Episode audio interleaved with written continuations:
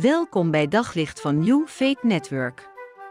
Luister elke dag naar een korte overdenking met inspiratie, bemoediging en wijsheid uit de Bijbel en laat Gods woord jouw hart en gedachten verlichten.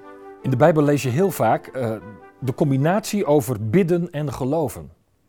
Jezus zegt op een gegeven moment ergens, als je bidt, geloof dat je het al ontvangen hebt. Dat is ook een heel sterke, dat Jezus zegt, eigenlijk als je bidt kan je al danken voor het ontvangen van waar je voor bidt. Hè? Dank, Heere God, dat u dit of dat doet. Dank, Heer, dat u zus of zo bent. Alsof je het al ontvangen hebt.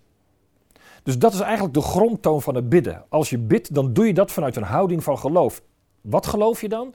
Dan geloof je, Heer, ik vraag dit aan u en ik weet dat u het kunt. Ik weet dat u het zult doen. Ik weet, dat geloof ik, echt met heel mijn hart. Ik weet dat u mij hoort en dat u ermee aan de gang gaat. Bidden en geloven in God horen bij elkaar. Ik geloof dat u het kunt. U bent machtig, u bent sterk, u gaat het doen. Jacobus heeft daar ook een heel mooi voorbeeld van. Hè? Dan zegt hij, dat mag je gewoon doen als mens. Je hoeft er niet een soort supergelovige voor te zijn. Wees maar als Elia. En dan bedoelt hij juist de kwetsbaarheid van Elia. Dan zegt hij, Elia was een mens als jij en ik. En hij bad en het regende 3 jaar niet. En hij bad weer en het begon weer te regenen. Dus God luistert echt naar hem. Elia geloofde, als ik ga bidden, gaat God naar mij luisteren.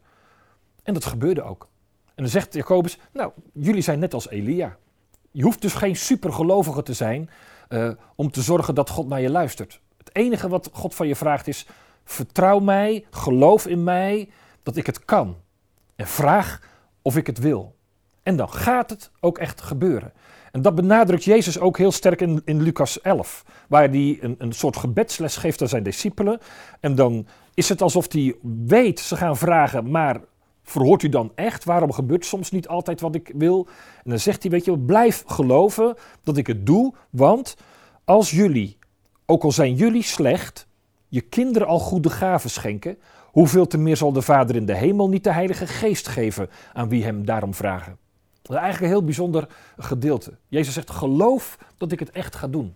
Want je krijgt altijd, als je bidt, krijg je de Heilige Geest. Dat betekent, je krijgt niet alleen dat waar jij om vraagt. Heel concreet, wilt u mij helpen bij dit of wilt u mij helpen bij dat? Hè? Ik weet niet waar jij deze dag voor bidt.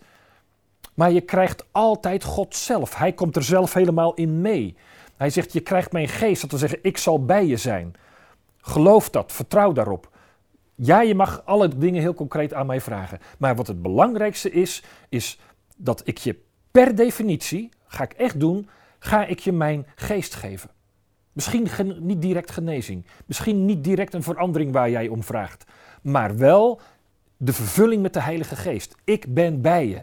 Ik kom in je hart. Ik kom in je leven. Je staat er niet alleen voor. En ik zal je dragen. Geloof dat. En je zult het merken. Op zoek naar nog meer geloof, hoop en liefde. Op New Faith Network vind je honderden christelijke films, series en programma's. Nog geen lid? Probeer het 14 dagen gratis op newfaithnetwork.nl.